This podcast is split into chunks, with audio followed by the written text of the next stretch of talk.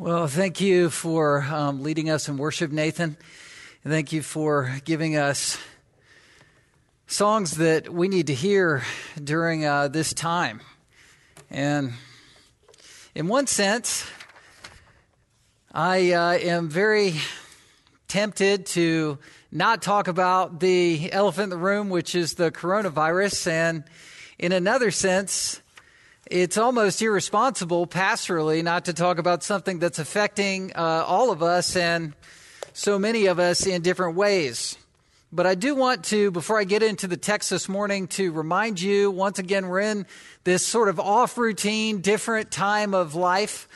I want to remind all of you that uh, we do have a second service this evening. It's worship in the round. And uh, we're worshiping from our homes, but we're worshiping in heart together. And Pastor Pete Johnson is going to be bringing the word this evening. We're going to broadcast it from the student ministries, ministries room upstairs and it should be a, a, warm, intimate time. And he'll come out of John 14. It'll be an hour of singing and worship, and that's it, five to six. So bring your kids around the table, um, around the TV, around whatever screen, and we'll worship together for that. But I'd invite you now to turn in your Bibles to Hebrews chapter 12. We're going to be finishing up this great chapter and it is a great text. And the timing of this text could not be any more perfect uh, for what we're experiencing, what we're feeling. We're talking about um, this world versus a kingdom that cannot be shaken. I could not have uh, thought this up in terms of calendaring what I'm going to be preaching, when, and why, except for the Lord's leadership. Uh, overriding me and uh, putting us right where we need to be. So, Hebrews chapter 12 is where we're going to be looking. And again, the, the pandemic is ever before us. I want to just sort of set the stage for what we're thinking about. I was looking at the statistics this morning. In our country, there's 300,000, 311,000. 656 uh, who have it. At least that was what I looked at at about 6 a.m. this morning, and then 8,454 deaths in our country alone. That's sad. And those statistics are real. 1.2 million have the coronavirus in our world. Uh, we don't really know what to do with these statistics, though. And depending on how you think about them and interpret them, that builds a kind of feeling in your heart in terms of how you think things are going. Some of you would just say, well, these are statistics just like any other statistic, like car deaths, automobile accidents, abortion, uh, uh, other flu epidemics, or, or things that are happening that take people's lives. And all of that is true, all of that is real. But at the same time, a big thing that's happening in our world does affect our mood. It does affect and impact the way that we think. Perhaps you are living in fear. Perhaps you are uh, losing it a little bit, becoming stir crazy because you're hunkered down in your home in a way that you aren't used to. That affects our spiritual lives. Perhaps you're someone who's more vulnerable to sickness. Perhaps you are sick right now with the virus or sick in another way. Or perhaps you need medical care that you don't feel like you can get to right now because you're struggling as to whether you should even go to the hospital. There's a lot that's going on spiritually in our minds and in our hearts, and God has our attention for sure, or He should. Maybe you're praying for someone who's sick. Maybe you're concerned for someone and you want to reach out to them and you don't know how. It would be sort of naive to think that these dynamics aren't affecting us. Maybe you're tempted to doubt your spiritual safety, your spiritual security. Maybe you're thinking about heaven and hell in a different way, in a new way that you've never thought before, where death is ever fresh in your minds.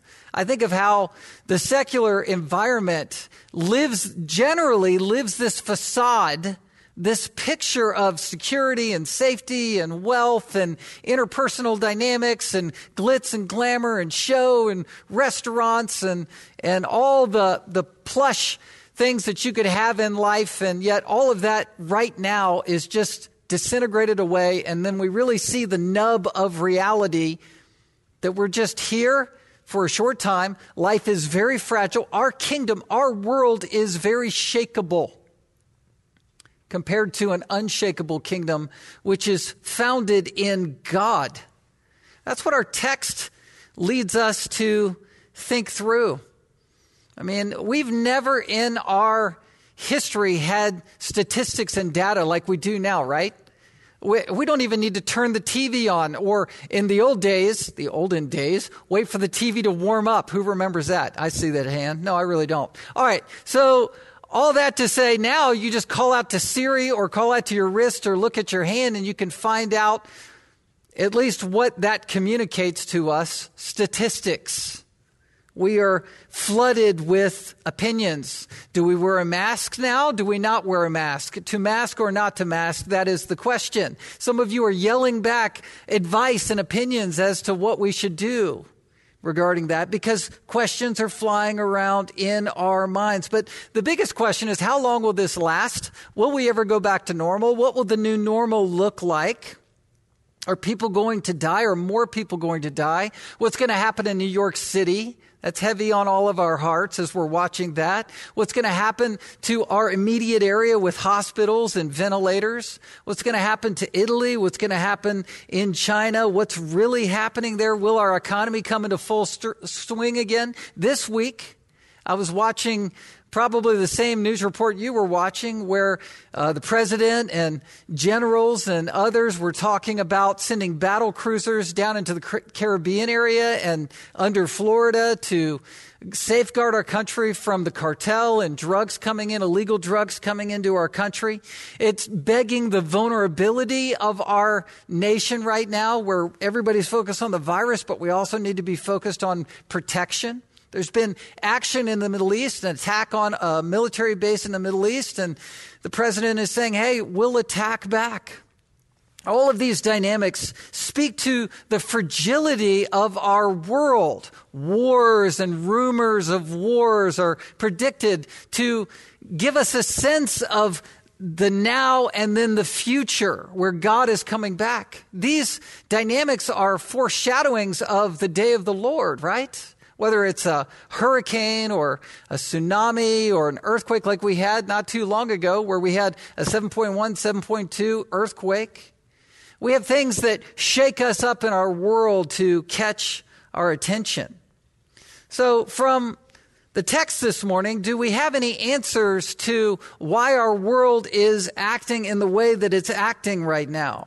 Why are things seeming to fall apart around us. And what is God doing through something like the coronavirus or the other things that I mentioned? What is He doing? Well, the answer is we don't actually fully know with full clarity what He's doing, why He's doing what He's doing. We do know from Scripture that we live in a fallen world that's under sin's curse. And so these things happen. This, this is the fruit of sin in our world.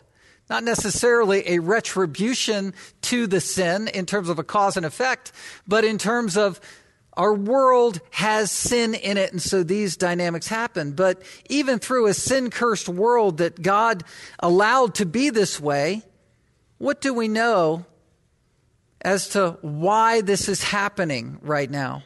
Well, I can say from our text that I'm going to read shortly that we do know a few things. We know that this world is shakable and that God's going to build a better one for us that's unshakable. There's a new world that God's going to build for us.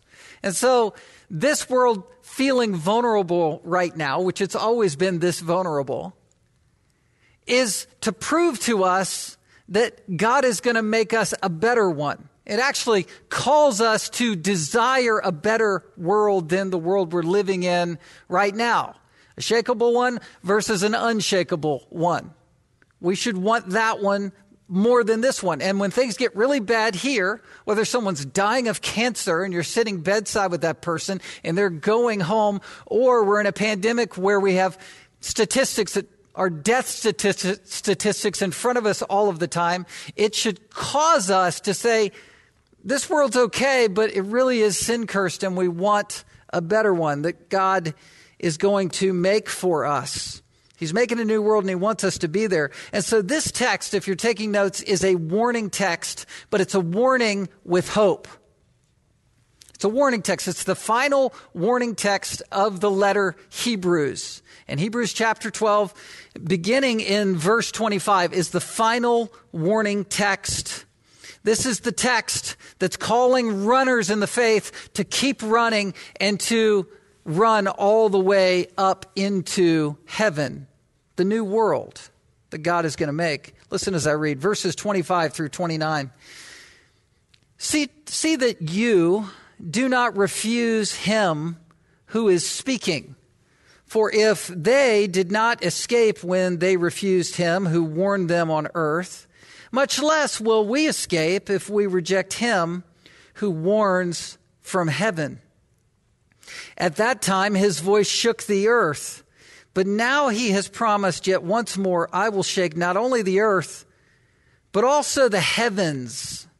This phrase, yet once more, indicates the removal of things that are shaken. That is, things that have been made, in order that the things that cannot be shaken may remain. Therefore, let us be grateful for receiving a kingdom that cannot be shaken. And thus let us offer to God acceptable worship with reverence and awe. For our God is a consuming fire. All right, well, again, if you're outlining, we're talking about a warning that has hope. We're responding to a warning with hope. So let's look at this with sort of three statements. First of all, verses 25 to 26, God speaks through cataclysmic events. Cataclysm. He speaks through a shakeup. The text tells us that God is currently speaking. He, the author is in verse 25 addressing the early church saying, See that you do not refuse him. Who is speaking? God is present active speaking. He's speaking through this dynamic. Are we listening? The world is breaking apart. The volume of God's voice turns up. It's louder and louder. And the author is saying, hey, see to it that you don't miss the message. Don't refuse God who's speaking to you through something that's cataclysmic, something that's on a world scale, something that's ever before us. Don't miss God's voice to your heart right now. Don't refuse Him. Don't run from God. Don't be hardened from God. Don't reject God. Don't spiral into depression away from God.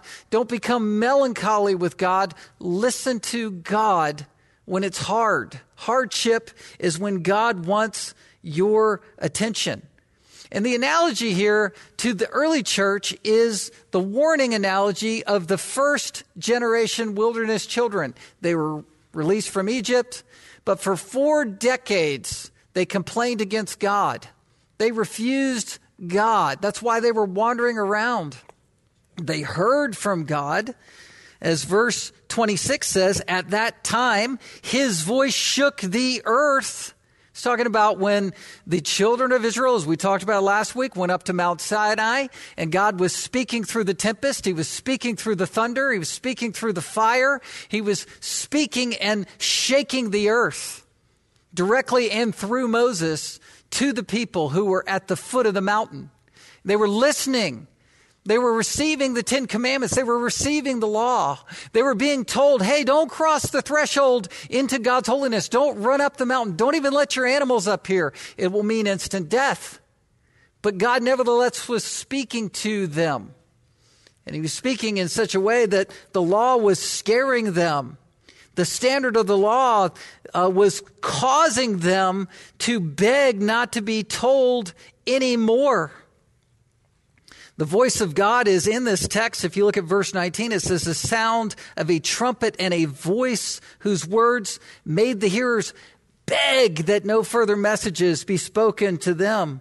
We don't want to hear it anymore. We don't want to hear your standard.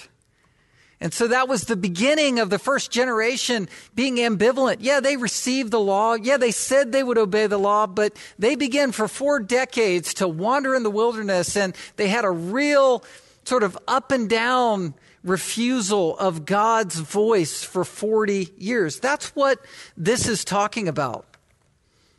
It's the warning not to be like them. Don't be a fence riding Christian or someone who thinks you are a Christian, but you're so ambivalent.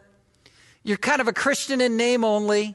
You're just playing the game. And when God is now speaking to you with a hard time in our culture, in our life, where life is on shutdown, don't refuse Him. That's the warning that's given in this text. Don't walk away from the Lord. The first generation Israelites is so apropos. Their ultimate sin was not their response at Mount Sinai when the earth was shaking. Their ultimate sin was their response for 40 years over the next four decades. And the sin could be boiled down to this it's the sense of self confidence or overconfidence in yourself. It's fine to be confident in the Lord. It's fine to be um, excited about the fact that you're made in the image of God, that you're able to think, that you're able to make decisions, you're able to earn wealth, you're able to lead a family, you're able to do things. Perhaps you have hobbies that you enjoy ways that you enjoy life, that's fine to be confident in those things. But when your self confidence becomes overconfidence to the point of shutting God out and saying, I don't need God, that's a sin of refusing to hear God's voice. And that's exactly what that first generation did. They're a bad example to us. They're what we are not supposed to be. If you turn in your Bibles to 1 Corinthians 10 1 to 12, Paul clarifies their sins explicitly. It tells that their overconfidence is broken down in this way. 1 Corinthians 10 1 to 12, he says, I want you to know, brothers, that our fathers were all under the cloud and all passed through the sea. That's the Red Sea that parted. And all were baptized into Moses. That's talking about their following Moses. They were, they were deeply invested in his leadership. They were baptized in Mo- into Moses in the cloud and in the sea, and all ate the same spiritual food. That was the manna that came down from heaven, and all drank from the spiritual rock. That was the water that flowed from the rock as, as Moses struck it. For they drank from the spiritual rock that followed them. The rock was Christ. That rock is the word Petra. It was a large um, rock face.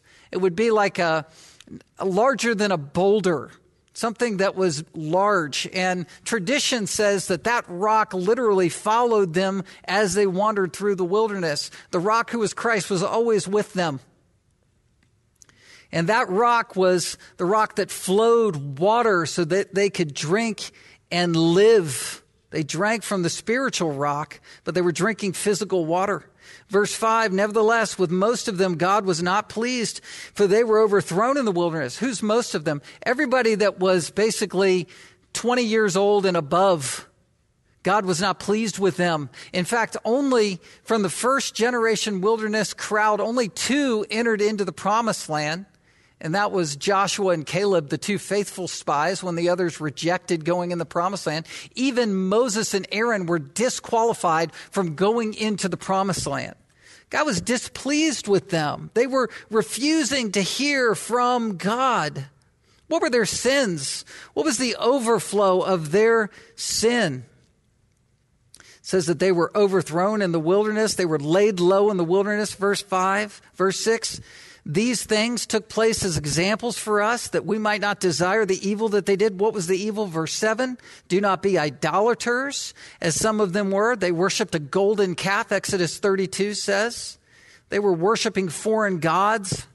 The people sat down to eat and drink and rose up to play. We must not indulge in sexual immorality. They were involved in that, and as some of them did. And 23,000 fell in a single day.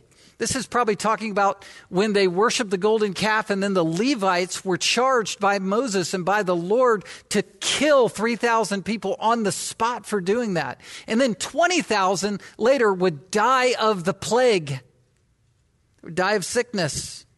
This was God's judgment. Verse 9, but we must not put Christ to the test, as some of them did, and were destroyed by serpents. They were testing Christ. They were against Christ. They were complaining against the Lord, even though they didn't know Christ's name as Jesus, they were going against God, and God sent fiery serpents to kill them. They did all of these things. Verse 10 talks about the grumbling, nor grumble as some of them did and were destroyed by the destroyer. This is when the, the world opened up and swallowed Korah, the tribe of Korah, down into the earth. They went down screaming alive into Sheol.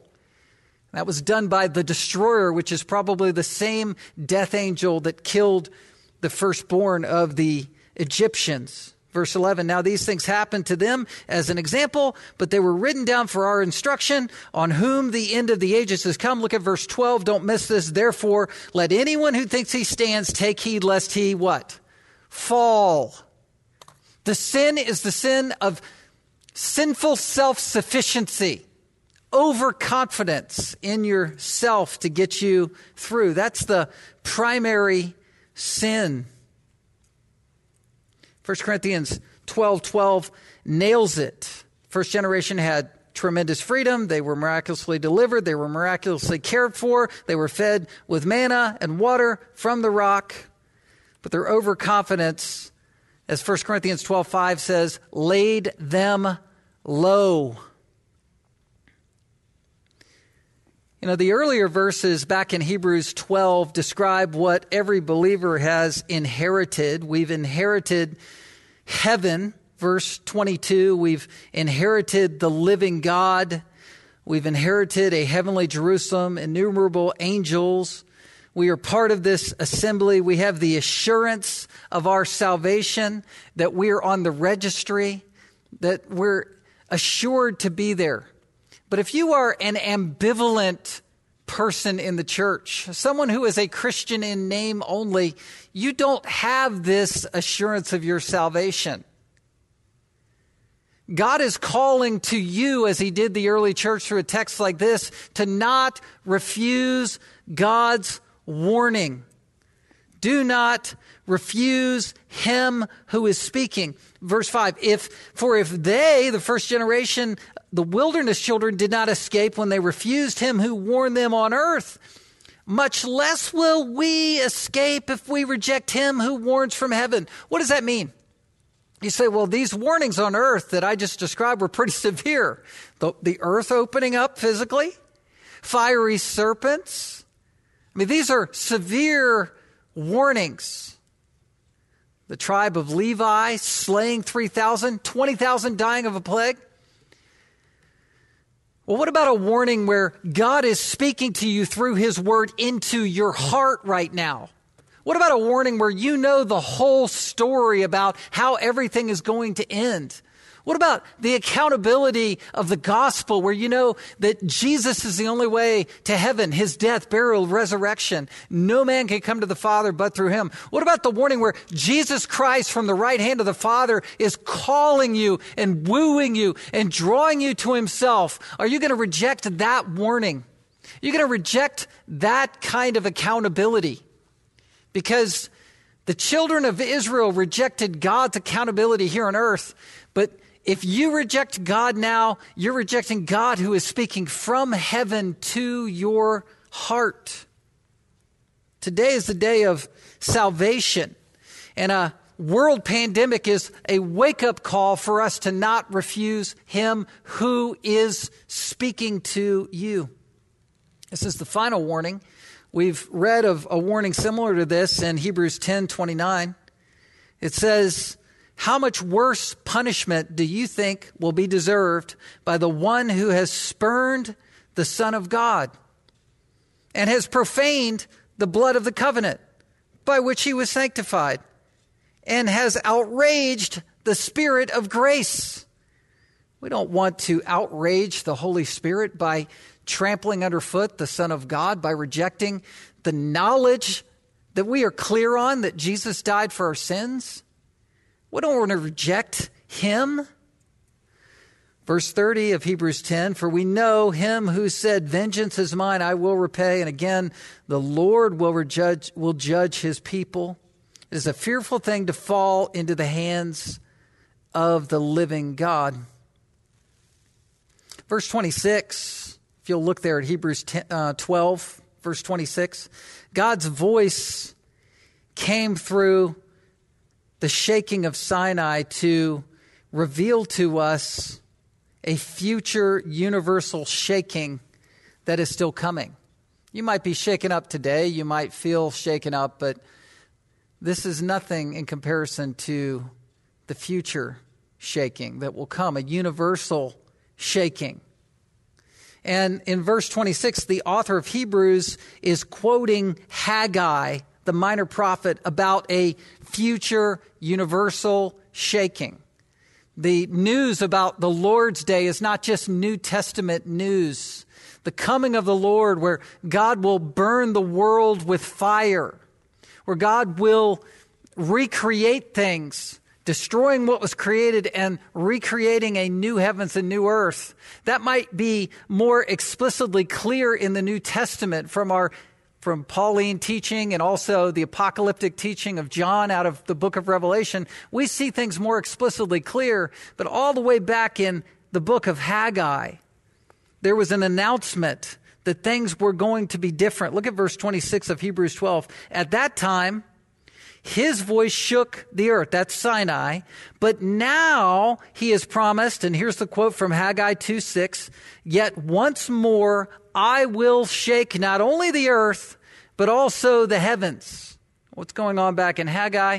This is when, under the leadership of King Zerubbabel, the king of Judah, the exiled nation of Israel had been brought back to Judah to rebuild the temple under Zerubbabel.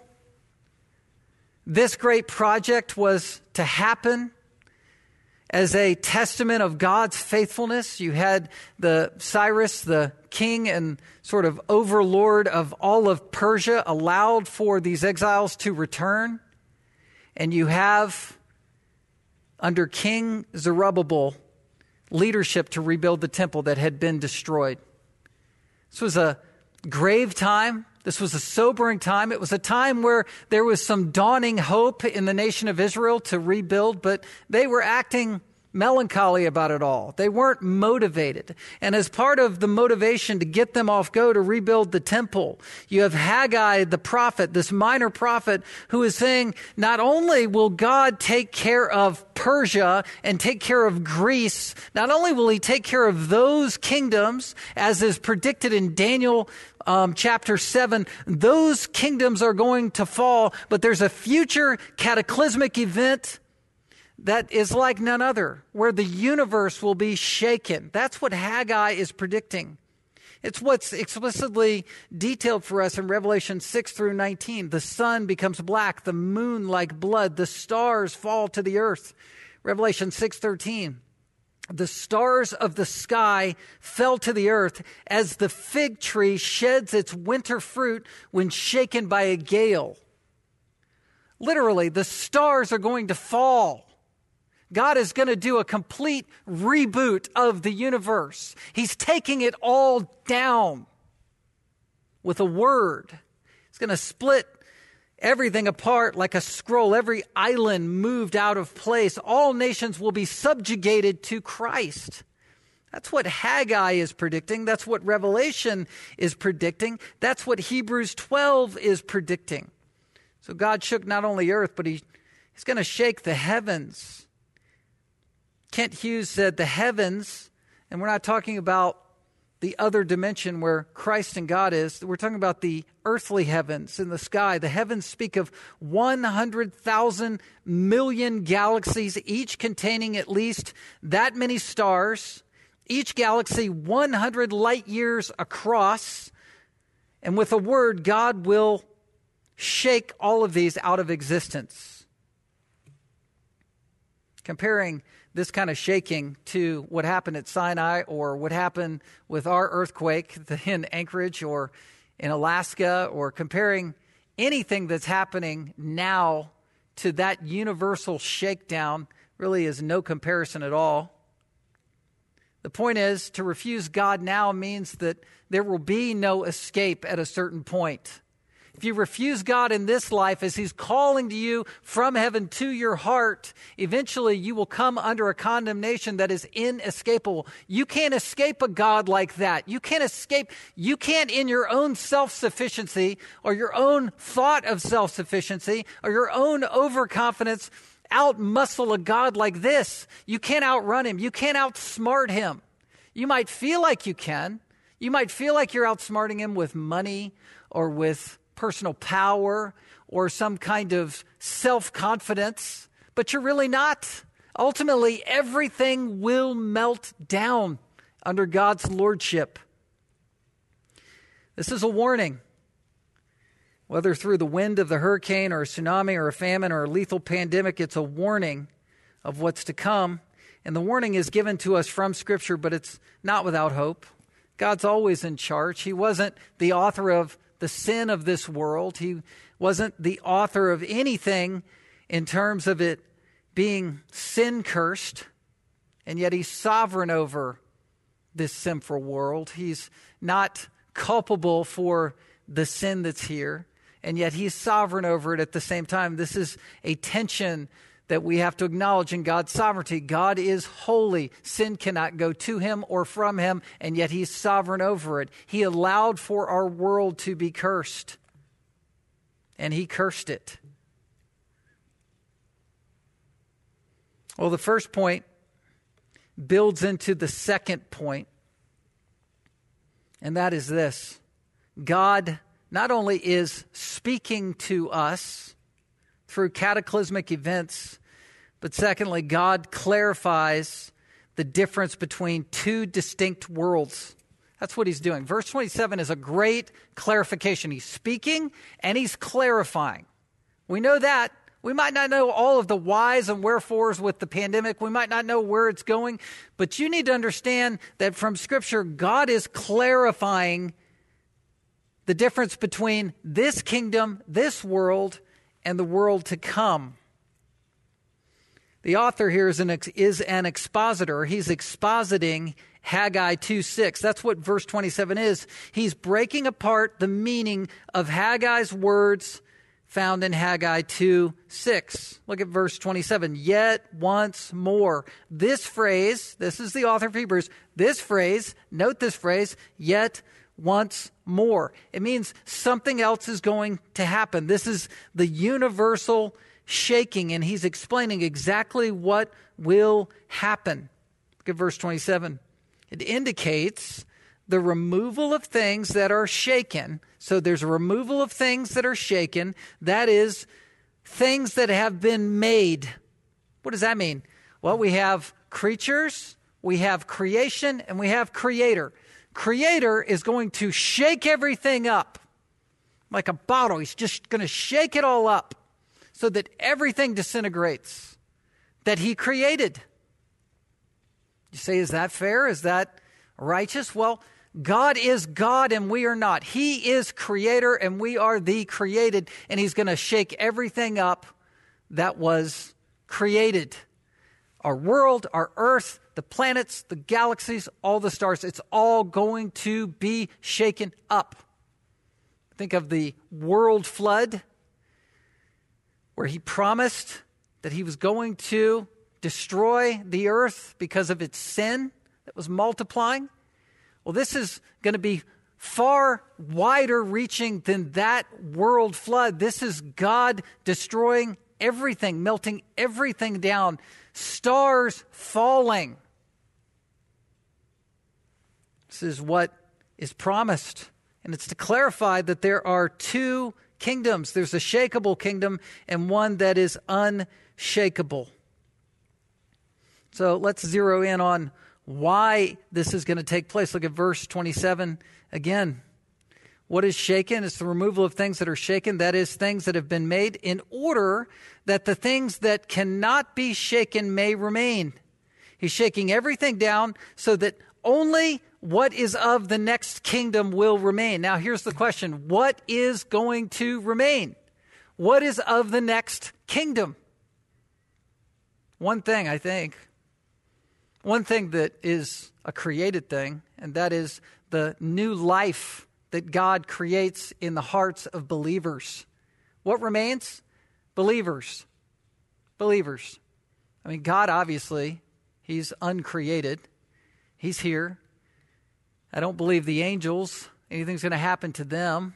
They are, in the Lord's day, depicted as His servants, those who are ex- executing for Him as fiery messengers. You have all of the saints of old. They're protected because they're part of the kingdom.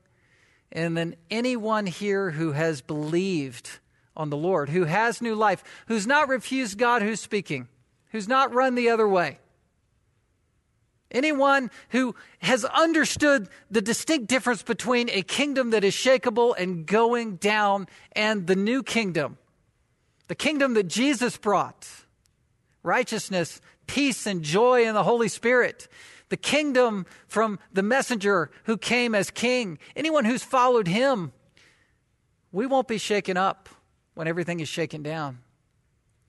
Think of Jesus who came. What did he do? He brought the kingdom. Why did he heal people? Because he was manifesting the kingdom. Why did he raise people from the dead? Because he was bringing the kingdom. Why did he do miraculous things where he's saying, I'm the living water. I'm the bread of life. Here's water. Here's life. Why did he do those things? Why did he heal the sick, raise the dead, make the blind to see, make the deaf to hear? Why did he do these things? It's because he was bringing heaven on earth episodically in moments. Why did he cast demons out? Because he was bringing heaven on earth in that moment it. Because heaven ultimately is a place where there's no more death, no more dying, no more sickness, no more virus, nothing, no more demons. That's heaven. And Jesus brought that to earth to say, follow that kingdom. This kingdom, this sin cursed world is going to be shaken up, but that kingdom is secure.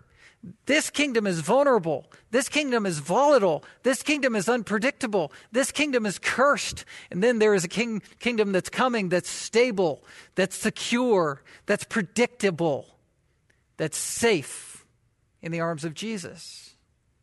Back in the day when Jesus came to towns, people would bring their sick. They would, the Greek word phero, they would bear up people on pallets who were sick, who were paralyzed, who couldn't walk. And many were disease stricken because there was no antibiotics back then.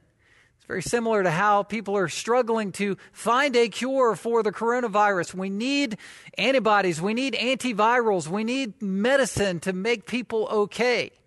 That was the situation that Jesus walked into where people flooded to be healed by him because he was the only one that could possibly do it. It's the difference in kingdoms. You have a sin cursed kingdom, and then you have one that is secure and perfect and safe. This is the kingdom that we are to run to. In 2 Peter chapter 3, and I just invite you to look there quickly, it describes exactly in detail what's going to happen when things melt away. God has promised in 2 Peter 3 to destroy everything by fire. The Lord's prophecies are mocked, they've been mocked. 2 Peter 3 3, knowing this, first of all, that scoffers will come in the last days with scoffing, following their own sinful desires.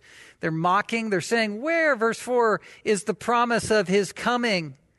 Where is he? Forever since the fathers fell asleep the prophets have died. Where, where is this coming? Look at verse 5. For they deliberately overlooked this fact that the heavens existed long ago, and the earth was formed out of water and through water by the word of God.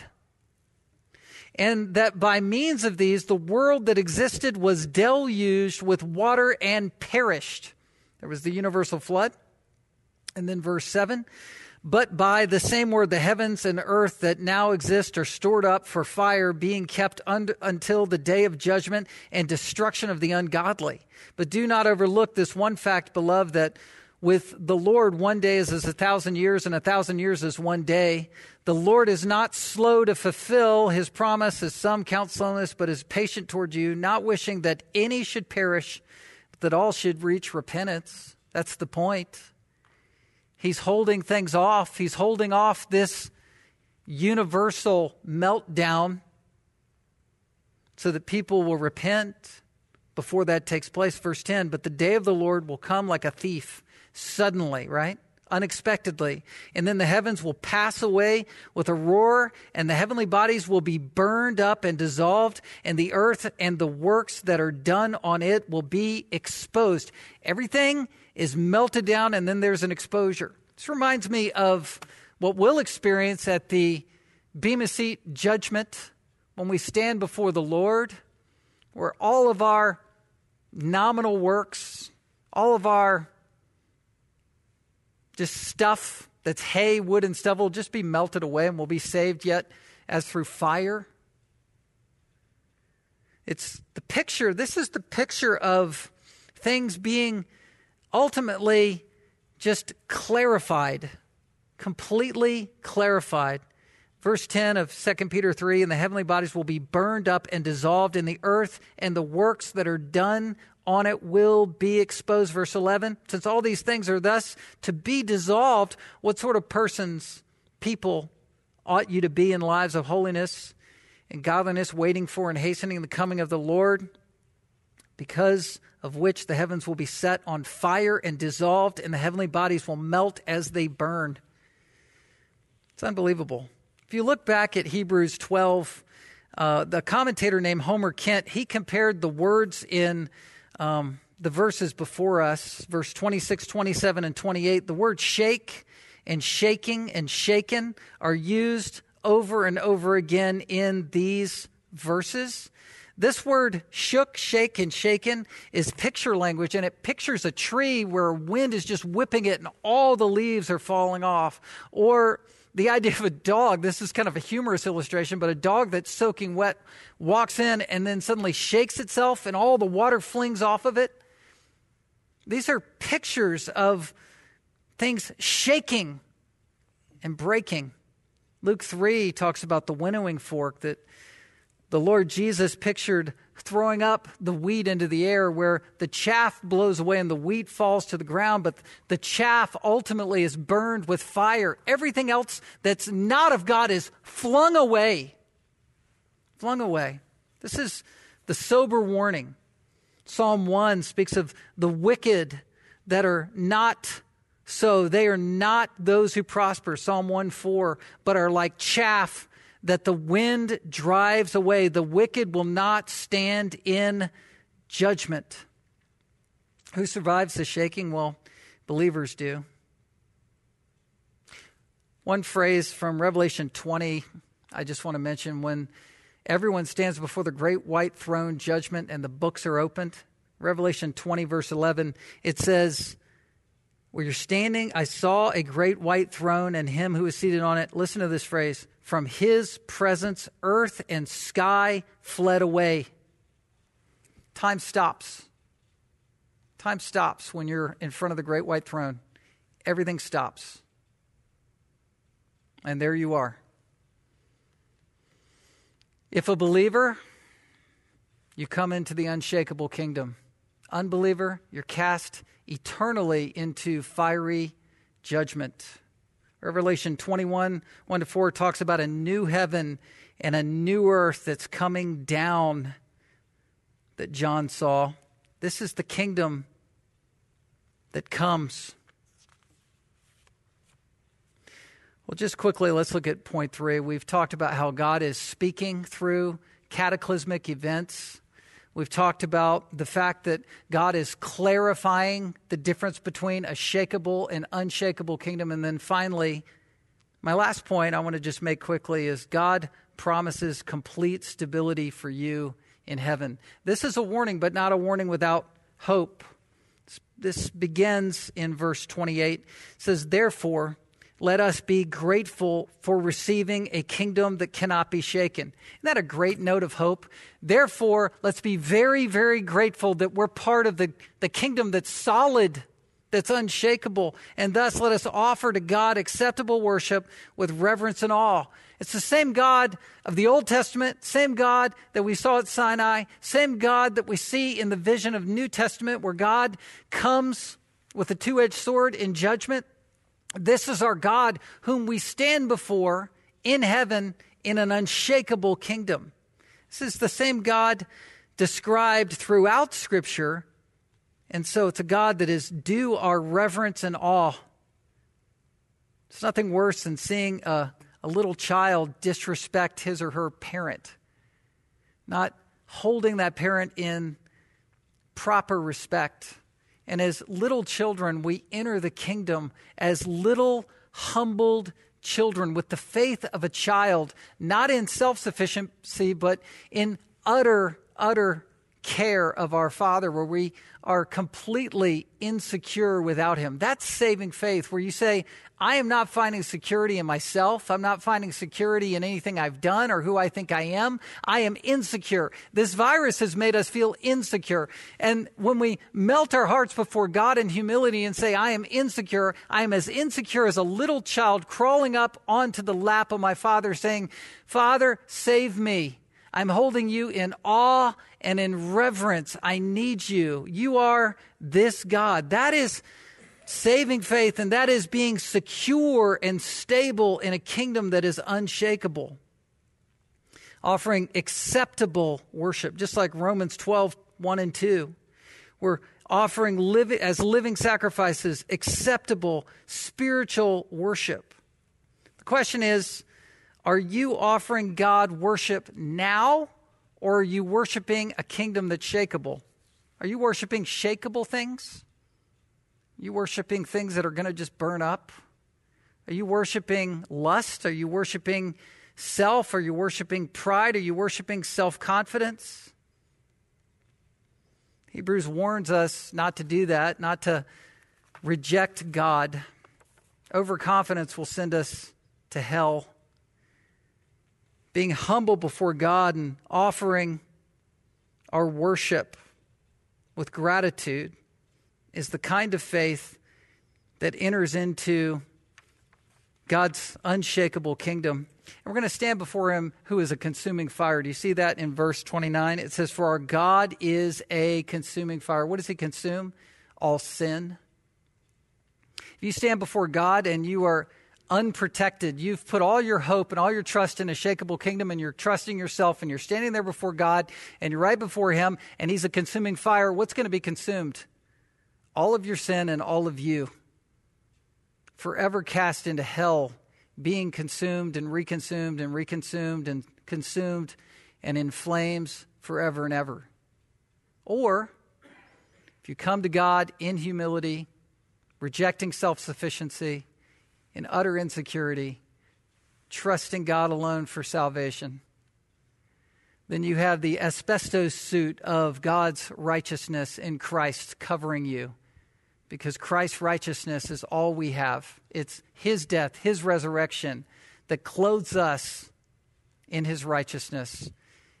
And though our sin is consumed, it's consumed by Christ, not us. That's the glory of the unshakable kingdom.